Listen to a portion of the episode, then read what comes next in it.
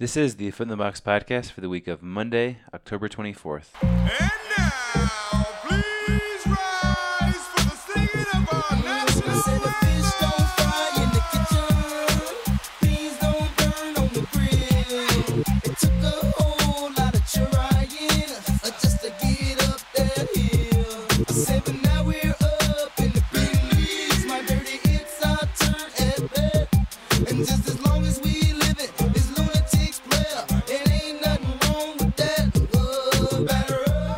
And welcome to episode 74 of the A Foot in the Box podcast. My name is Peter Elliott.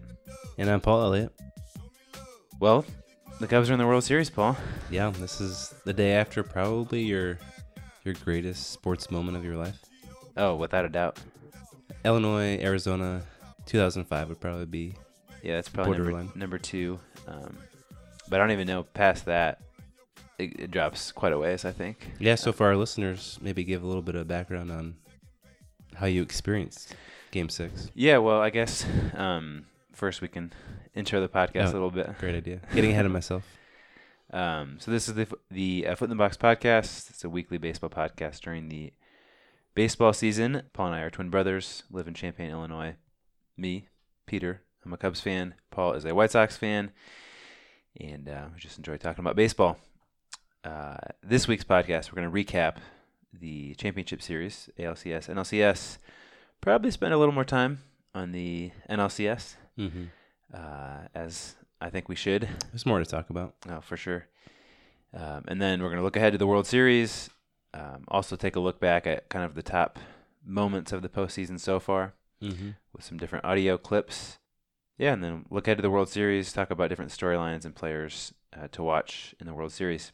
Before we get into the NLCS, our Nelly update, which we do every week on the A Foot in the Box podcast, he uh, he sings our intro song, so we like to give him some free uh, publicity. Uh, so big news this this past week, probably the biggest Nelly news we've we've talked about. The The only actual news that has come out since we've started the Nelly. oh the IRS debt was oh, real. that was a that was a clickbait news story. it's real. Oh, I know, but no one really. Well, I'm not sure this is better than clickbait. Uh, Nelly has joined the undisputed staff. Uh, if you watch the MLB playoffs, you have seen commercials for Skip Bayless and Shannon Sharpe's new show, Undisputed. No mercy, no mercy, Paul. Uh, they've got the, this new show on FS1 called Undisputed, and Nelly is is joining the staff as a uh, analyst, expert of sorts. I'll just read the uh, the Fox uh, press release. It says, "Undisputed," which is in all caps, is getting even hotter. One of the best-selling rap artists of all time, Nelly, joins Skip Bayless, Shannon Sharpe, and Joy Taylor on FS1's newest daily all sports opinion show on Tuesday, November 1st. Uh, he'll be discussing the day's current sports topics. Uh, the appearance is the rapper's first in his new role as a contributor to the show. So I believe November 1st, it's a week from this Tuesday. yeah, so the So first show will be smack dab in the middle of the World Series yeah, if it, talking if it World goes, Series. goes past five games. Uh, so More yeah, reason never to watch that show. if you need it anymore. Uh, so there's your Nelly facts. We'll uh, we'll probably be taking some audio clips from there, unfortunately. Um, so thanks, Nelly, for our intro song. Paul, are you ready to sing that song in the off season? I've been uh, working on it. Yes. Is that going to be like right after the World Series? Yeah, we'll see. I think so. we'll see how ratings go after the We gotta World c- Series. come up with our off season schedule.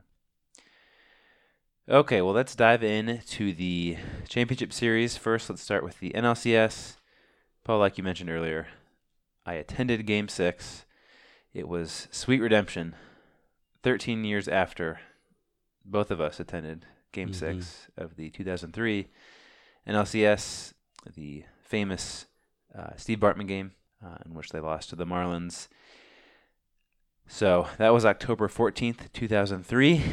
Uh, and this game was October 22nd, 2016. And um, yeah, it was it was a surreal sporting event to attend. I have a lot of thoughts. I don't know if you have any like specific questions uh, or things that you're curious about because I could probably talk about it for a long time. Well, to channel every post game interview I've ever seen, uh, Just walk me through your thoughts. Yeah, you should during give, the game. give me a post game interview right now. Uh, great performance, awesome job. Uh, was there a certain uh, thought or image or person that running through your head as uh, the final out Hmm. happened? Final outs is a double play, Right. so that was a bit of a wrinkle. Uh, I thought they might challenge that. It was close. I think they got him. Because it was a double play, I didn't really have time to think about uh, or like go you know, go back through all the all the people I would think about, you know, our grandpa, all the the family and friends that are Cubs fans. Um, really I think grandpa's the only Cubs fan I know that's passed Mm-hmm. that would have enjoyed uh, really enjoyed being at the game. So I didn't have time to think about specific people because it was double play. And so when the double play happened, you could see it kind of developing, and I just went crazy, jumped up in the air, hugged uh, hugged John and Kevin, our brothers, gave my mom a high five who was at the game. What Yeah. per, what percentage of the game were you standing? Uh, go thirty. It was a lot of up and down. People couldn't really decide. Hmm. Um, any big moment, any like two strikes on a batter with two outs in the inning, people would stand. Um, I mean, any good play, people would kind of stand up and cheer.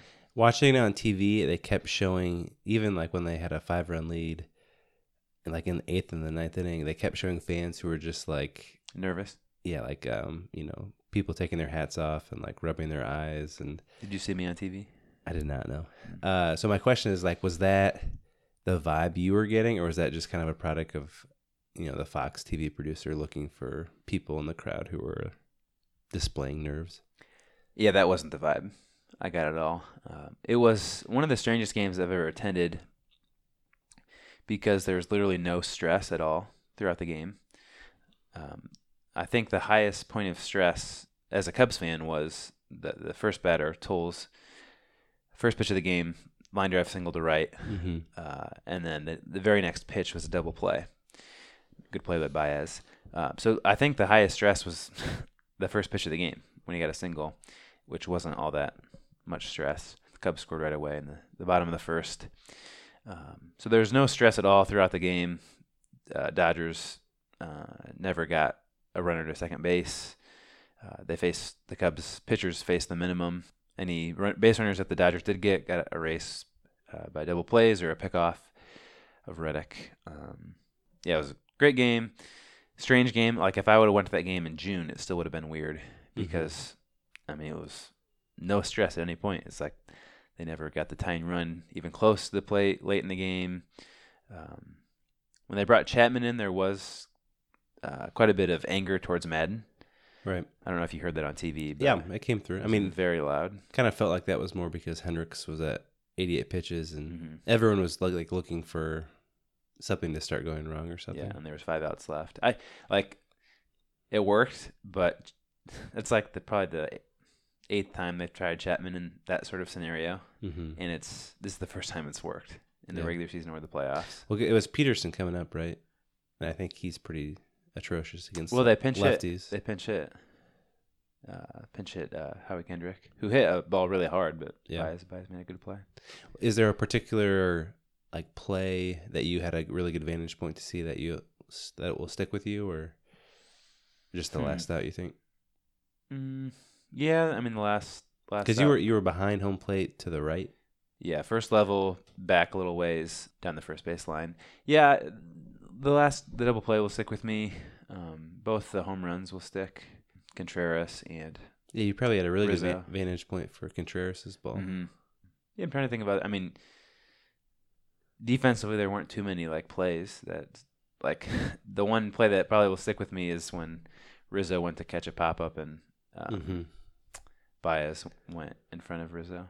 So. Yeah. Baez might be might need to be reined in a bit over the Mhm. off season. It seems like he, he he knows how popular he is with Cubs fans. Yeah. Um. Any other thoughts on the game? No, I guess for those that are curious, uh, just how I got to the game and what I did afterwards and stuff. Uh, if there's anyone that's curious about that, maybe I'll listen to this podcast years down the road and be curious. Did Uh, you start your day with a large americano, Joe Maddon? I didn't. So, uh, I left Champaign around twelve thirty with um, our brother John, and then his wife Janelle. Got up to Chicago around two thirty. Had some pizza.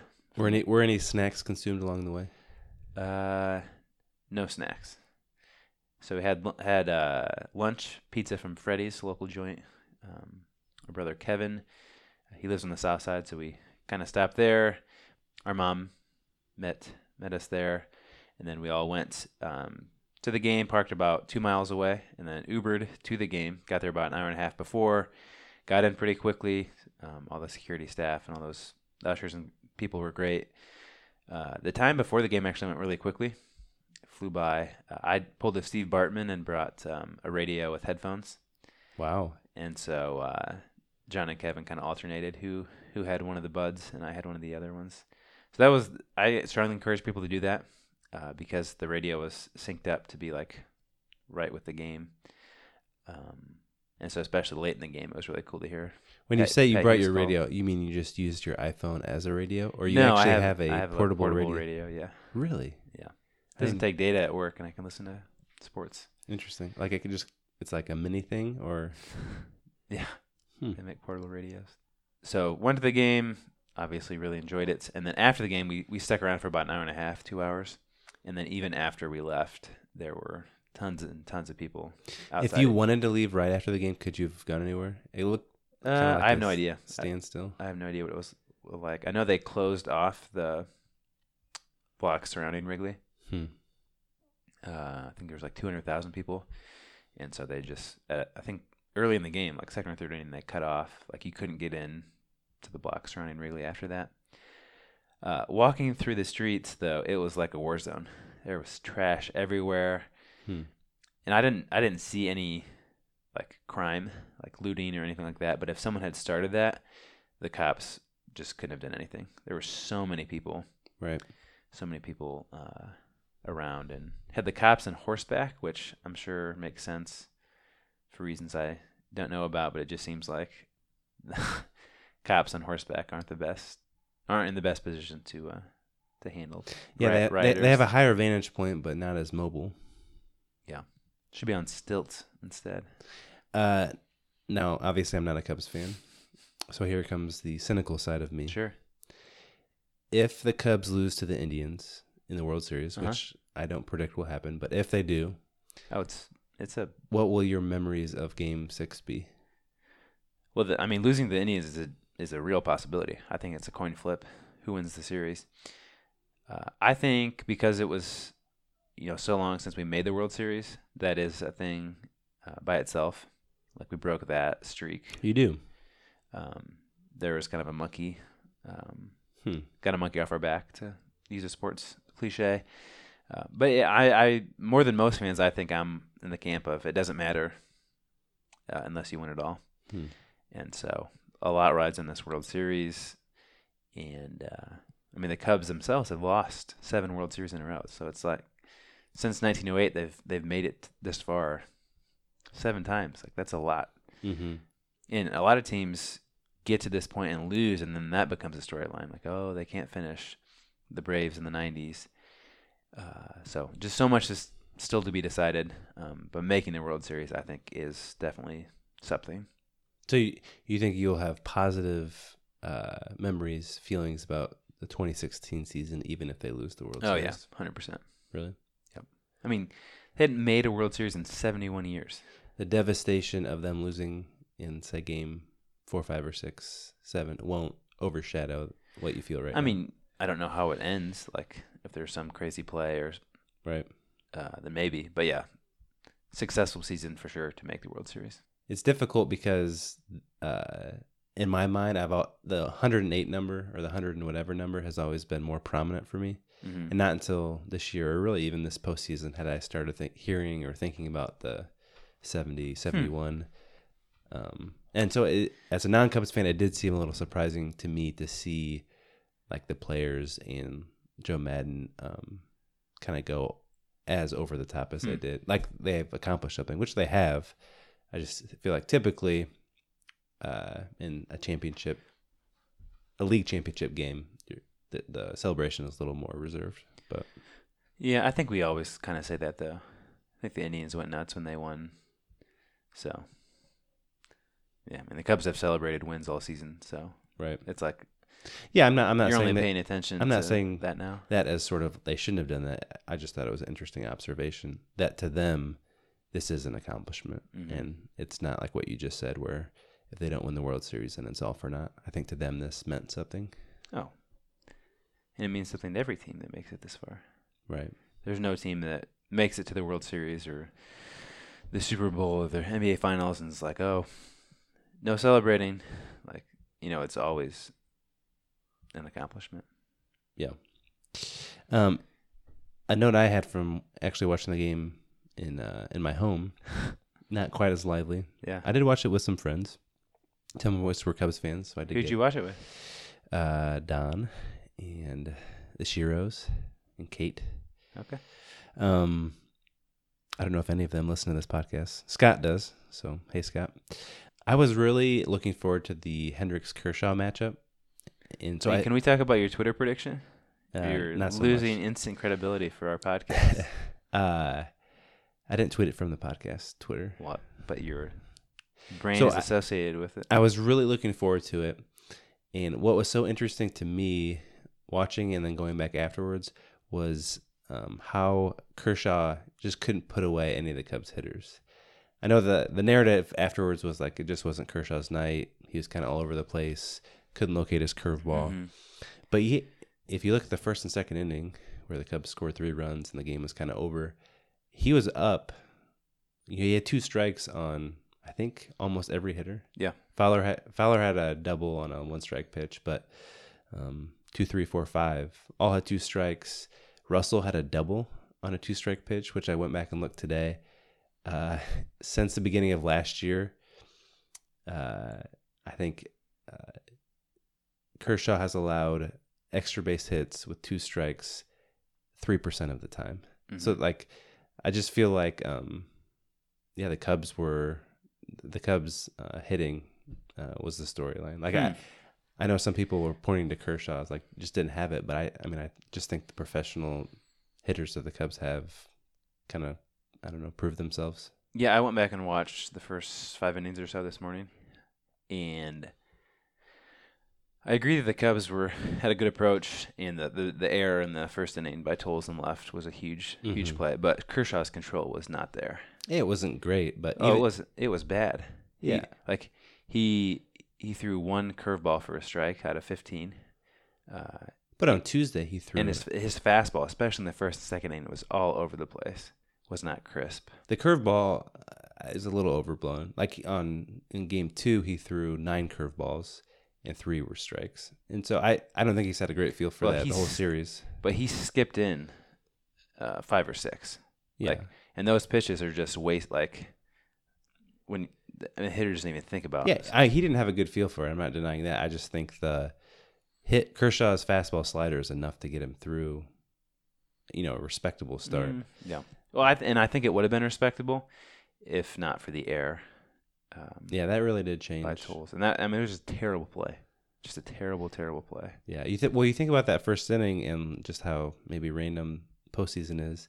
Fowler kind of has a ex, I don't know, accident bloop down the line. Like it was a high fastball that he like wasn't you know attempting to shoot to right. Accident. It, it just wasn't a solid swing.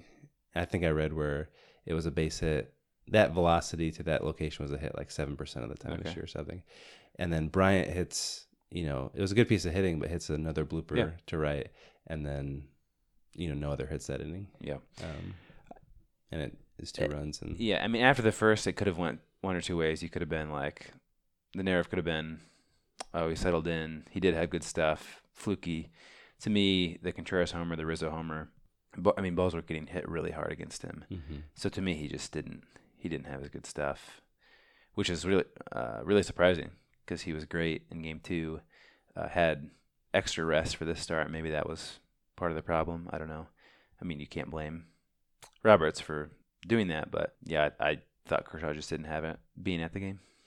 yeah, and the the homer he gave up to Rizzo was the first homer he's given up to a lefty in over a year. Really, which was yeah. I I don't disagree with you that he didn't have his stuff. I just think that narrative may be overblown to the like to downplay the Cubs Well, hit, hitters. Like so I think it's okay to admit that Kershaw has struggled in the postseason. Like a, a really common thing on uh, baseball internet right now, Twitter, um, different sabermetric communities is like, you know, you're an idiot if you say Kershaw struggles in the postseason because he's great.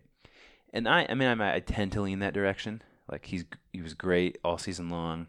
Uh, has had some fluky stuff happen in the postseason, but I think overall, like if you watch him, uh, his body language in the postseason, like I think the pressure gets to him a little bit.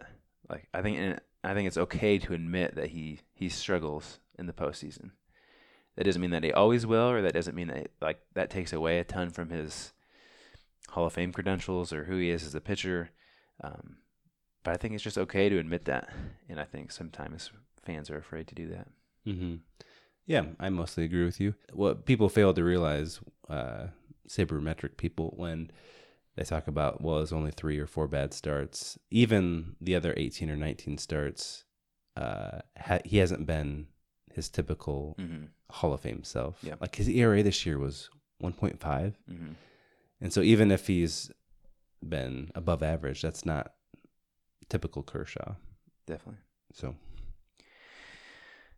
Other things from this series that, that stood out to me, um, Kenley Jansen was amazing. mm-hmm. I thought he should have come in earlier actually in Game Six. Um, just being at the game, you could tell Kershaw didn't have his his great stuff, and I thought they should have pulled him probably after four innings. Uh, Jansen, I mean, Cubs didn't have a chance against him. For the series, uh, he threw six and a third, uh, one hit, ten strikeouts. Uh, he is a free agent at the end of this year, so that's you know part of the reason why I'm bringing him up. Uh, he's 29 years old. The last two years, 2015 and 2016, 121 innings pitched combined over those two years, 0.72 WHIP, uh, 28 earned runs total. Uh, that's a 2.08 ERA, and in those 121 innings, 184 strikeouts. Hmm. So he has been, I think, the best closer in baseball over that stretch. And um, And recall the Dodgers uh, attempted to trade for Chapman. Had a had a trade lined up. And Jan- Jansen was going to move to a setup. A setup role. Gosh, that bullpen would have been lights out. So I think the the three teams to watch with Jansen are the Dodgers, probably the favorites to re-sign him. Uh, but then I also think the Yankees and Cubs will be involved because the Cubs need a closer. I don't think Rondon will be put back in that closer position, and I I don't think they want to have to deal with Chapman, both off the field stuff, and uh, just his inability to go more than three outs with no guys on base. After experiencing three years of thirty million dollar mediocre uh, David Robertson, I would advise against paying big for a closer. Well, you just have to pick the right one. Yeah, I mean, Andrew Miller would have been a great signing when yeah. they signed him. Uh, yeah, I mean, there's a lot to talk about. Do you have anything else to talk about from the NLCS? I think just the other thought I had was how impressive the Mets um, performance was last year. Like this Cubs team, even last year, I know it was a different team, and you have certain guys that have really developed since then, like Russell. But um, to sweep this team last year was really, really impressive, and even their their starters' performance. I went back and looked, and they never gave up more than two runs in a game in those four games. Um, to shut down that lineup is is really impressive. Hmm I think that Met series last year, if it would have went further, I think eventually the Cubs bats would have woken up. don't want to get ahead of myself, but um, regardless of what happens in the World Series, but looking ahead sort of at the landscape of the National League for the next, I don't know, four to five years, do you see the Dodgers as kind of the Cubs' primary foe, or is there another team that you Hmm. could sort of pinpoint now and say, I think they'll be tough? It's a good question. I mean, they'll they'll definitely be up there. Think the Nationals are set up well. They've got good young players. Uh, Trea Turner only helps that with his emergence this year. You've got a lot of teams rebuilding, and so there'll probably be a couple of those teams that Mm-hmm. do it really well, like the Cubs have done. Um, the Mets don't have any offense, so if they make some trades this offseason, if they trade some of their good pitching for decent hitters, they could uh, emerge. The Braves have a good, start on a rebuild. I guess Cardinals fans. Cardinals, I mean, the, yeah, the Cards will always be around. Pirates, are kind of on the down downward trend. Um, the Giants will always be around like the Cardinals. But yeah, I mean it's if you had to pick, I think two like if your first uh, two picks in like a NL pennant uh, Mhm. draft, I think you'd pick, take the Cubs and the Dodgers. Yeah, I think once the Dodgers get some of this kind of dead weight off their books, um, with Kershaw and Seager, I I think and Grandal, I think they're set up to be really really good. All right, well, let's move on to the other championship series, the Indians and Blue Jays. This series only went five games. Indians were dominant. Uh, Jays only can muster one win in Game Four. Uh, I think for me, the the two kind of storylines that I was most intrigued by, or the two players I was intrigued by, two lefties, uh, two left-handed pitchers. Andrew Miller, uh, I think he won the MVP, right? He did, yep. Okay. For the Cubs, it was it was Baez and Lester that shared it. Yeah, cop out. Yep, I agree. Uh, Andrew Miller of the Indians wins the ALCS MVP. He pitched in every Indian win. In every single outing was more than one inning. Uh, so seven and two thirds innings pitched, three hits, zero walks, fourteen strikeouts, almost two strikeouts per inning.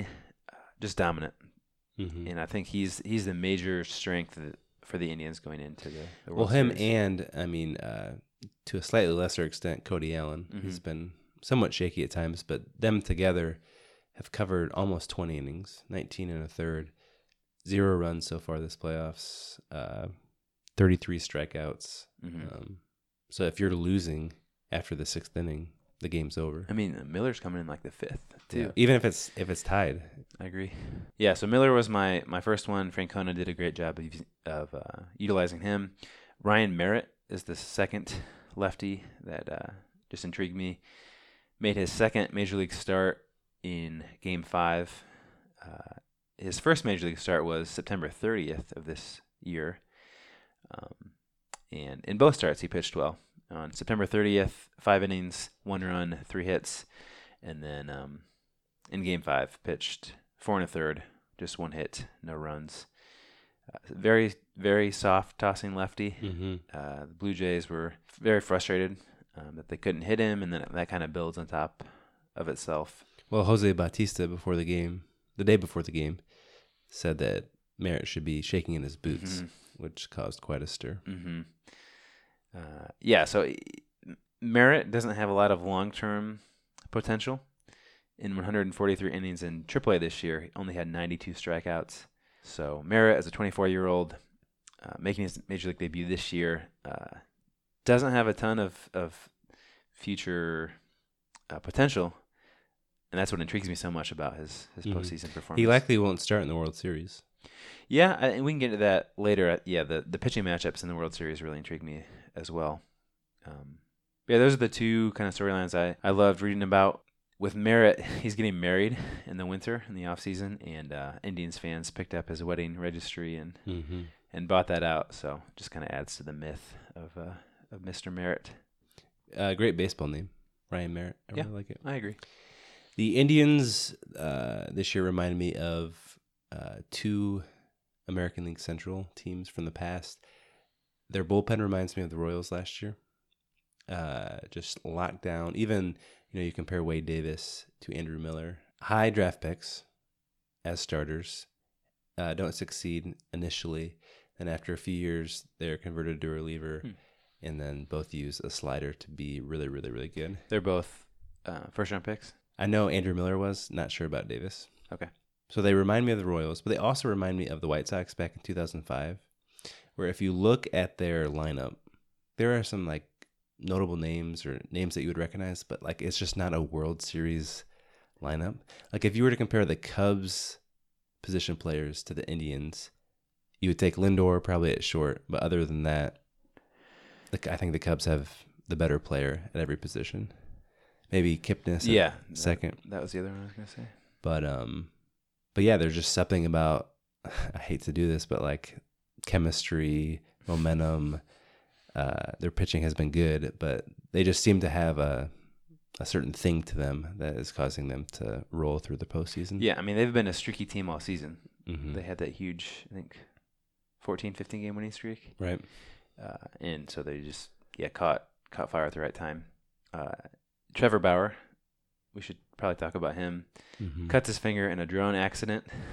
He's got his personal little drone that malfunctioned, cut his right pinky finger. Uh, tried to pitch in game two, uh, but his finger, the gash in his finger, just was gushing blood. And the reason why that game, happened, game three. sorry, yeah, it was in Toronto, game three. Uh, the reason why it was gushing blood is because you can't pitch with stitches in your finger, so they had to take the stitches out of his finger because it's considered a foreign substance. And he couldn't have taped it, right? You can't. Yeah. You can't have any Yeah. adhesive to your.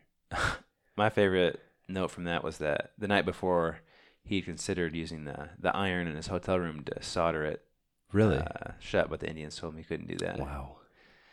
Um, so he he's a very interesting guy, very funny guy, uh, and has been pretty hilarious throughout the the postseason. Uh, but pretty stupid injury. Like Mhm. I'm sure players do stuff that they could cut their fingers, but to to be playing with drones, uh, to be playing with anything that could cut your finger like that is a little risky. In the Yeah, it sounds like he'll be good to go for the World Series. Well, he he said he'd be good to go for the ALCS too. There was a picture taken like half hour before. I don't know if you saw that um, of his finger, and I, I just don't know why they even sent him out there. Mhm. Like just a mangled. Yeah, couldn't even get through the first inning. You have anything else from the series? Uh, I will add to the list of people who are complaining about Major League Baseball's decision to put the Cubs Dodgers on FS1. I was in St. Louis for work from Monday through Thursday, and uh, so I got all the. I didn't get FS1, uh, but I did get TBS, and so I was able to watch um, all the ALCS, but none of the NLCS, which turned out to be the wrong series to be able to see. So uh, yeah, it was, it's pretty upsetting to not be able to watch um, Cubs Dodgers. Obviously, I have it back here in Champaign, but um, I just don't understand it. Uh, obviously, it's about the money, and Fox is paying a ton of money to be able to kind of build up FS1, but um, it's just frustrating. Yep, and I've got more on that later with my ratings update. Um, yeah, I mean, there's definitely a reason why they did it that way, but yeah, it's not good for the growth of baseball. One last note on the on the Blue Jays. I mentioned Jansen as a free agent with the Dodgers. Uh, with the Blue Jays, it'll be an interesting offseason as well. Uh, Jose Bautista and Edwin Encarnacion are both free agents. Bautista's 36, uh, Encarnacion's 33, and both have been kind of the heart of the Blue Jays lineup for for five plus years now. And uh, I'm guessing Encarnacion has a better chance of coming back. Bautista is kind of a head case, so I'm not sure if they'll they'll want to bring him back. Um, but both those players will be intriguing guys to watch in the offseason. Well, that recaps the uh, ALCS and NLCS. Um, before we look ahead to the World Series, let's kind of recap the playoffs so far from the perspective of the top moments. So Paul and I each kind of thought of our individual favorite moments of the 2016 playoffs so far, and so we'll kind of mention those briefly and then give an audio clip for most of them. So I think I'll go first. I'm sure you had it on your list too, Paul. The the Cubs going to the World Series for the first time in 71 years Mm-hmm. Yeah, that's number one for me. double play um, with Yasiel Puig up, Chapman pitching, Russell to Baez to Rizzo. Um, and so, don't have to talk about it a ton, but the Cubs won the pennant. First time since 1945. Going to play two clips for this one uh, of the same same play. First is Joe Buck calling it, who did a great job, I felt like. And then the second one is Pat Hughes, the Cubs radio announcer. Um, so they both call the, uh, the last play of Game 6 of the NLCS. Left side.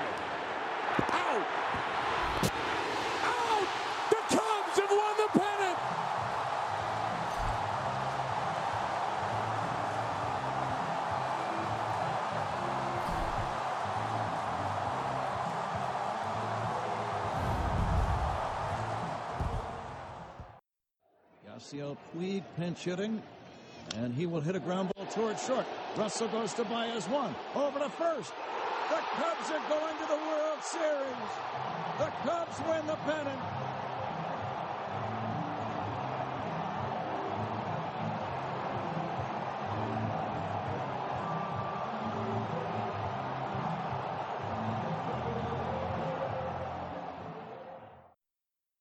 I will uh, just mention again, great calls by by Buck and Hughes. Uh, winning the pennant is a very cool phrase, and it's exclusive to baseball.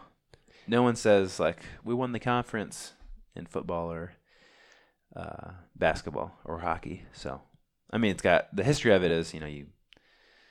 Um, it used to not be such a long playoff, and so to win the pennant was a bigger deal. Mm-hmm. But I think I really, I really like that phrase. Uh, it's confused Kate uh, a fair amount. Did she think the Cubs uh, won the World Series? No, but yeah, the terminology winning a pennant um, just struck her as odd. I can see that. Uh, what's uh, what's on your list? Uh, well, number one for me was uh, last night, the Cubs going to the World Series. Uh, I'll say number two for me, just in terms of drama and the moment, was uh, Conor Gillaspie's triple off Chapman.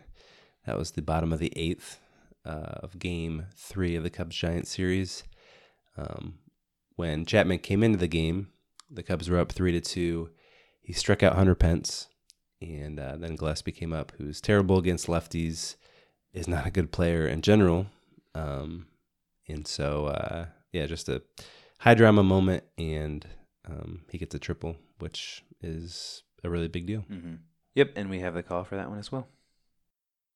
In the biggest moment of the game right here. Gillaspie to right.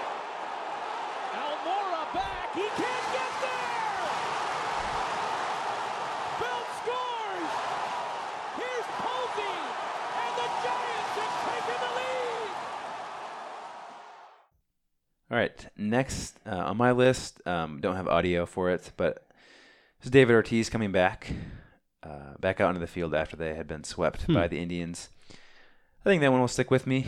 Ortiz was visibly um, very emotional um, towards Red Sox fans, and um, yeah, that was personally one of my favorite favorite moments from the playoffs this year.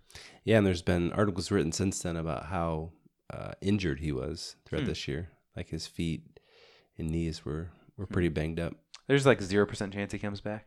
Right. Yeah. I saw some quote where essentially said he was playing on stubs. So, um, yeah, really cool moment. I agree. Uh, Kershaw finishing off Game Five of the NLDS. Thought that was a really cool moment. Yep, also on my list. Specifically, the at bat against uh, Daniel Murphy. So the Dodgers are up one, runners on first and second, one out. Uh, Jansen had has pitched what three innings or two and a third innings. Yeah, I mean he was up past 50 pitches. So they bring in Kershaw on two days rest to get two outs. First batter is Daniel Murphy, who's Nationals' best hitter. Gets him to pop out the second, and then strike strikes out a pinch hitter um, to win the game. So really cool moment there as well. Yep, and we played that audio last week, so we'll we'll um, save you from that again this week. Uh, last one I had on my list. Uh, uh, I love Francisco Lindor. So with the Indians run, there's not really like a moment. Um, you know, I guess them making the World Series, that call would be kind of a moment. But to me, the moment that sticks out is Francisco Lindor's homer in Game One of the ALCS.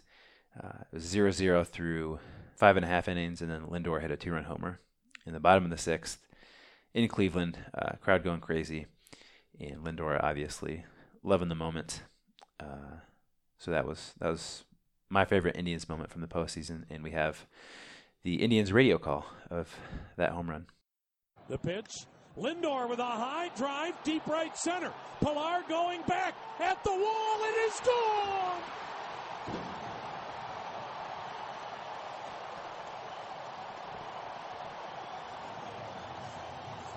Francisco Lindor has his second postseason home run. And it's 2 0 Indians as Lindor literally skips to the Indians' third base dugout. Oh, did he put a charge into that one?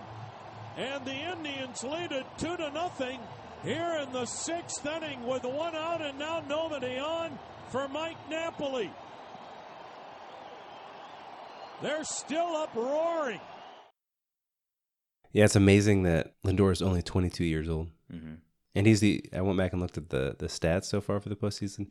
He's the only guy in the Indians lineup with a on base percentage over um, league average. Wow. Um, so he's yeah he's definitely carried them. Last one for me was also from the Cubs Giants series, uh, top of the ninth, game four. Going into the inning, the Cubs were down three, five to two. But the specific clip that I thought was an awesome moment was Zobrist's triple, or Zobrist's double off Sergio Romo to make it a five-four game. Because essentially from there, you know, you run around second, nobody out. Uh, you assume that he's going to get in. So that was kind of the watershed moment in that inning, I think. And we have that uh, clip as well. The 3 1. Lined into right field. That'll rattle around. Bryant scores easily. Rizzo held it third. And it's a two run ball game with nobody out in the ninth. See, and that's exactly what Zobrist did the whole at bat. He stayed off the low sinkers. He waited for one for that came up above the knees, and you saw exactly what he was able to do. He was ready, turned and burned on it. So those were our top moments from the playoffs so far. If you feel like we've missed one, feel free to tweet at us or, or email us. Um, a foot in the box at gmail.com or a foot in the box on Twitter. Okay, let's look ahead to the World Series. Uh, I think probably the best World Series in recent memory.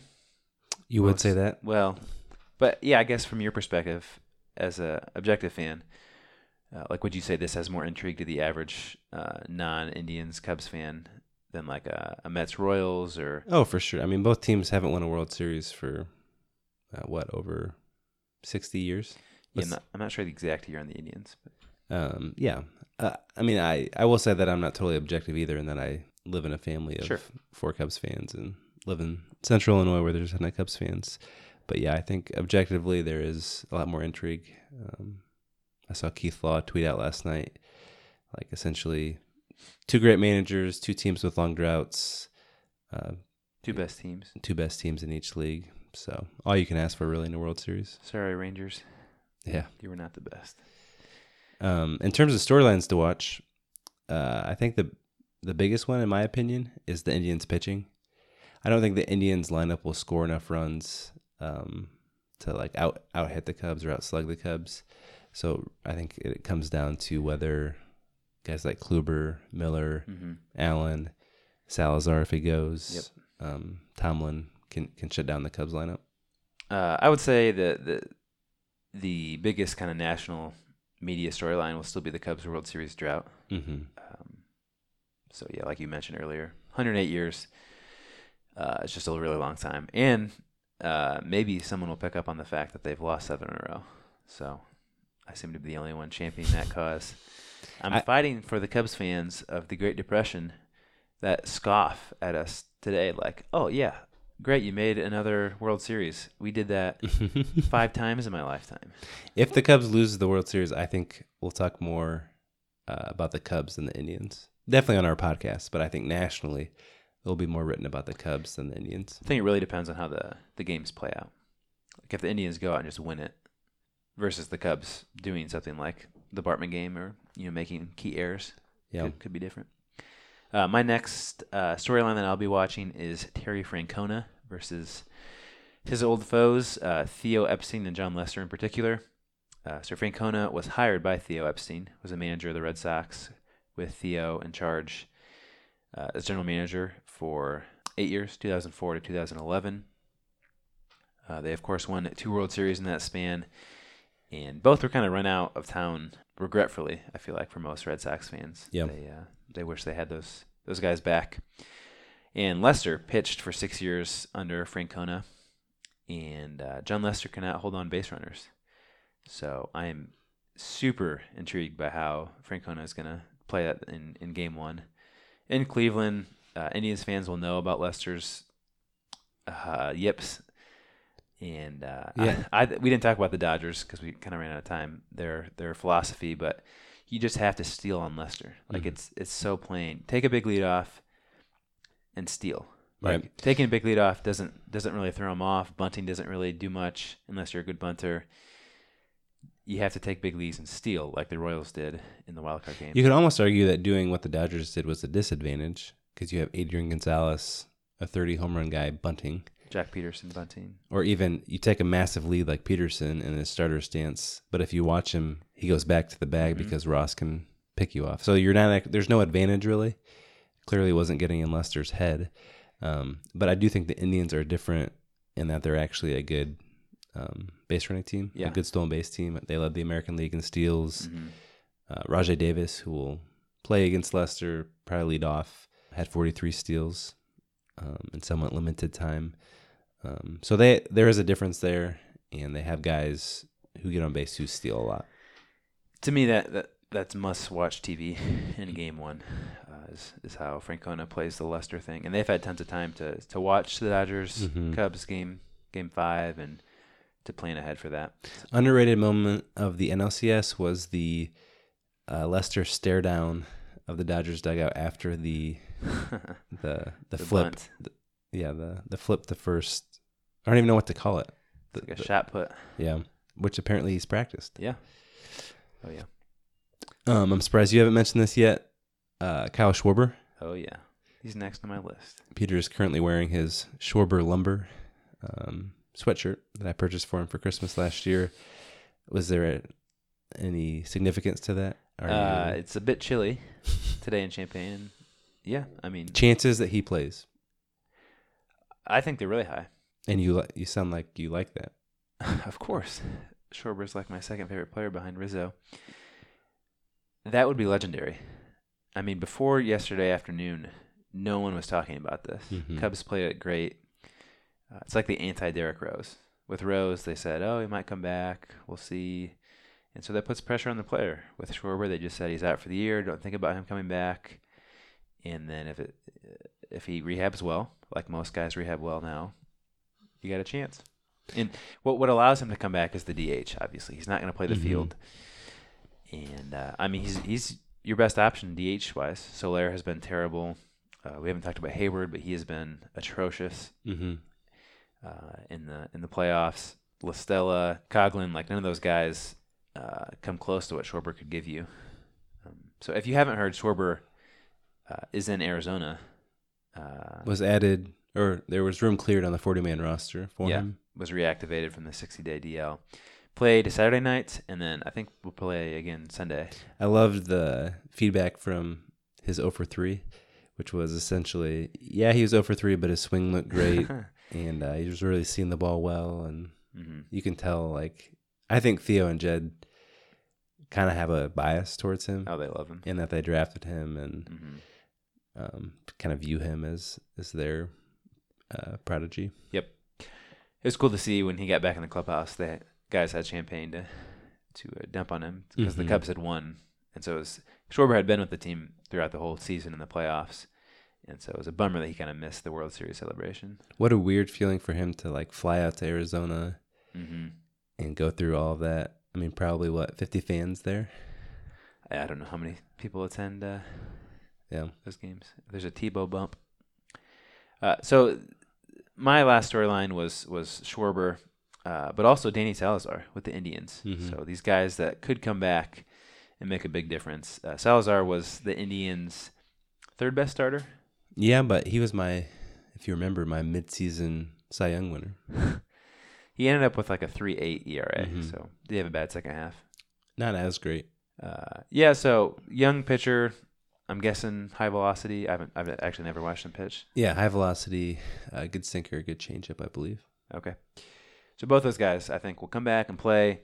We'll see how effective they are. Um, Schwarber is like our generation's version of Kirk Gibson. Um, so we need we need Buck to, to bring back the Scully call if if he wins game one. Uh, I guess the last one I had I had four uh, cheated uh, Chapman versus Miller. Both those guys were on the trading block. Both got traded from the Yankees, and uh, I think there's a lot of pressure on on Chapman to perform up to Miller's level. yeah, I think you know we t- before the playoffs we talked about the people with the most pressure on them, and number one for me was Chapman, and I still think that's true. And to be honest, the Cubs bullpen has not been great. Has been bad, you might say. Eh, I wouldn't say bad.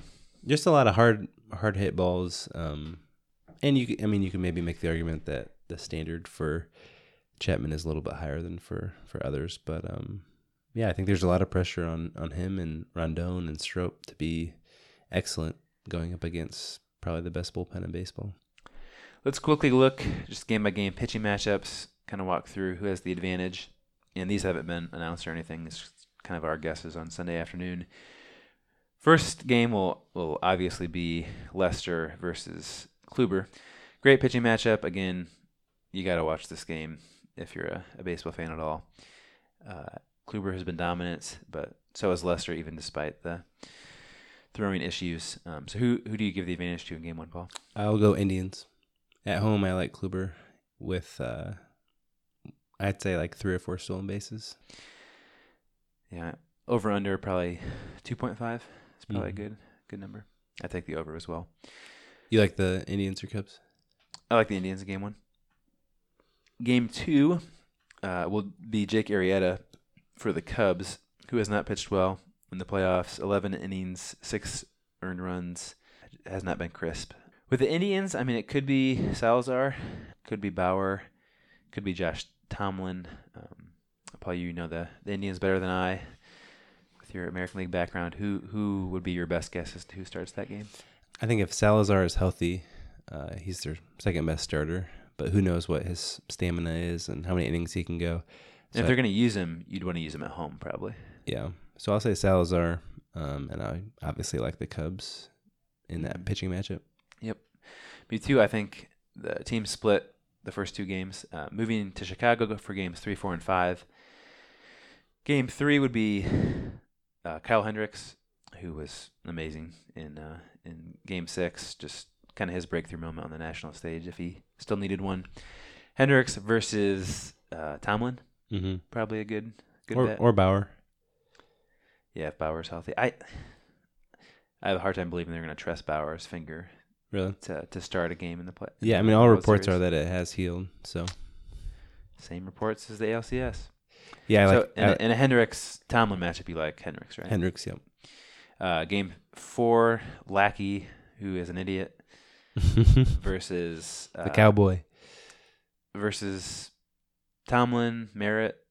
I feel like it's kind of assumed that Merritt's going to get another start, but we really shouldn't assume that, right? Yeah, I, I think if anything, he'll be ready if Salazar or? Bauer go short. Yeah, I like the Cubs. Um, and then from there, it's those guys recycled again. I guess Yeah. Kluber, Kluber could pitch game four on short rest too. If My prediction for the series is that Kluber will win both of his starts, uh, and then the Cubs will win the rest. So yeah, Cubs in in- six. Okay. Whew. I took the Cubs in six this last series, so I was I was correct. Via Twitter on our podcast, you well, did I, pick again, the I didn't know that I didn't know Culberson wouldn't make Sure, the playoff whatever. roster for the for the Dodgers. Uh, I'll also take the Cubs in six. Uh, one thing on Merritt that's funny, he has zero plate appearances in the minors, Hmm. so I doubt they use him at at Wrigley uh, in a starting role. okay, uh, quickly before we end this podcast, uh, ratings update. So uh, through the division series, the highest um, rated game, the most watched game, was the Cubs Giants game four at 6.3 million. Uh, Cubs and Dodgers now. Game six is the highest at 9.7 million. It just broke before we started recording. Biggest uh, event in Fox Sports One's history. Uh, but again, they, they chose to put it on Fox Sports One. Mm-hmm. And that's probably a lot of the reason why that uh, Fox bid so much on MLB rights so that they could grow FS1. Did you see FS1's commercial saying that they are the most watched cable station? Uh, the week before. yeah. Yeah, which is true, but it's I mean it's all live sports, um, and so 9.7 million watched Game Six. That's a, that's a really high number. Uh, it's the first time in seven years that an LCS game, league championship game, has outdrawn uh, Monday Night Football in Hmm. that same week. So really big win I think for baseball there, uh, but it is down 11% from the Cubs and Mets last year, which was on TBS. Hmm. So it just really highlights the fact that uh, the pecking order is Fox, you know, normal Fox is is clearly the top one. That's where all the World Series games will be on. TBS is next. Like if the Cubs and Dodgers played on TBS, there'd be more viewers than there were on FS1, and then FS1 is way at the bottom. I'll continue to watch the ratings. World Series should be a bonanza for Fox. I'm sure they're they're pumped. Uh, also, a shout out the FS1 pre and post game. I'm sure it'll it'll be the Fox pre and post game excellent. I could not disagree with you more. Oh, that's absurd. That's not Pete absurd. Rose. Uh, You know who's absurd? Alex Rodriguez. It's Pete Rose. He's hilarious. Pete Rose is not hilarious. You're in the you're in the minority. Un- unintentionally hilarious. uh, no, he's funny. You, you legitimately think Pete Rose's humor is funny? Yes. Did you watch him uh, mimic the sound of a helicopter landing last night? Yeah, I, that wasn't funny, but he's been he's been A. Rod is better than I thought. Frank Thomas is an awful analyst. It, provi- it, it works. nothing. It's like the TNT crew. It just works. I will say that Verducci and Ken Rosenthal and Kevin Burkhardt are all very, very good at their jobs. you know you're in the minority, right? I don't care. I No, I just most people think it's great. Hmm. great in like a entertainment sort of way, or great as in like I'm learning about the game I just watched Both. sort of way. Both. I could not disagree. It's a great more. combination. All right, I know you got to get going, uh, but you have some questions for me, right? Yes, five seconds or less. Shoot. Um, I have five questions for you. First question: Who was the president the last time the Cubs were in the World Series? Harry Truman. Who was the president the last time the Indians were in the World Series? Eisenhower. How many former Cy Youngs are in the Oh, World the Series? last time the Indians were in the World Series? Five seconds Clinton. or less. Bill Clinton. How many former Cy Youngs are in the World Series? Three. Population of Cleveland. 1.6 million. I only had four questions for you. uh, you were right. Harry Truman, 1945. Mhm. You were wrong and then right. Bill Clinton, 1997. Yep. They also made it in 1995. I was thinking last time they won the World Series. Uh, how many former Cy Youngs? Close but wrong. Two. Just uh, Kluber and um, Arrieta. Lester never won. He never did. Well, there'll probably be a third Lester uh, Hendricks this year. Correct. Uh, and then the population of Cleveland is actually 390,800. Cleveland only has 390,000 That's people. correct. I don't believe you. We're talking Cleveland proper. It's just like Chicago's population is 3 million, but then 12 million if you go I, out I don't believe you. Champaign's like 200,000. with, Champaign stu- with students. Yeah. Columbus is actually close to We could passing have a major league team. Cleveland. Wow. Okay, well, you can subscribe to our podcast on iTunes. Make sure to leave us a review there if you haven't already. Send us emails. Let us know if you like the Fox pre and post game show. Please let Paul know he's wrong. A foot in the box at gmail.com is our email. Follow us on Twitter at a foot in the box. We are tweeting a lot during the playoffs. Check us out online at afootinthebox.com. It's where you can check your fantasy team if you did that during the playoffs. Uh, yeah, thanks for listening. Uh, our outro today is is from 1997, Game One of the '97 World Series. the last time the Indians were there, they played the Marlins. Paul, do you know who sang the national anthem at that game? Shania Twain. Hanson. Wow. So we're gonna leave it with Hanson, who Before we leave, slight correction. Columbus is three times the size of Cleveland. wow, Almost um, 1 million people in Columbus, Ohio. Ohio State, big loss. Mm-hmm. So it's conflicted time for Indians fans, I'm sure. Anyway, Hanson's going to carry us out. Uh, they did not get a great treatment from uh, from Marlins fans. Paul, you got anything else? Keep a foot in the box. We shall talk to you after the World Series. And now, to honor America, please welcome Mercury recording artist Hanson.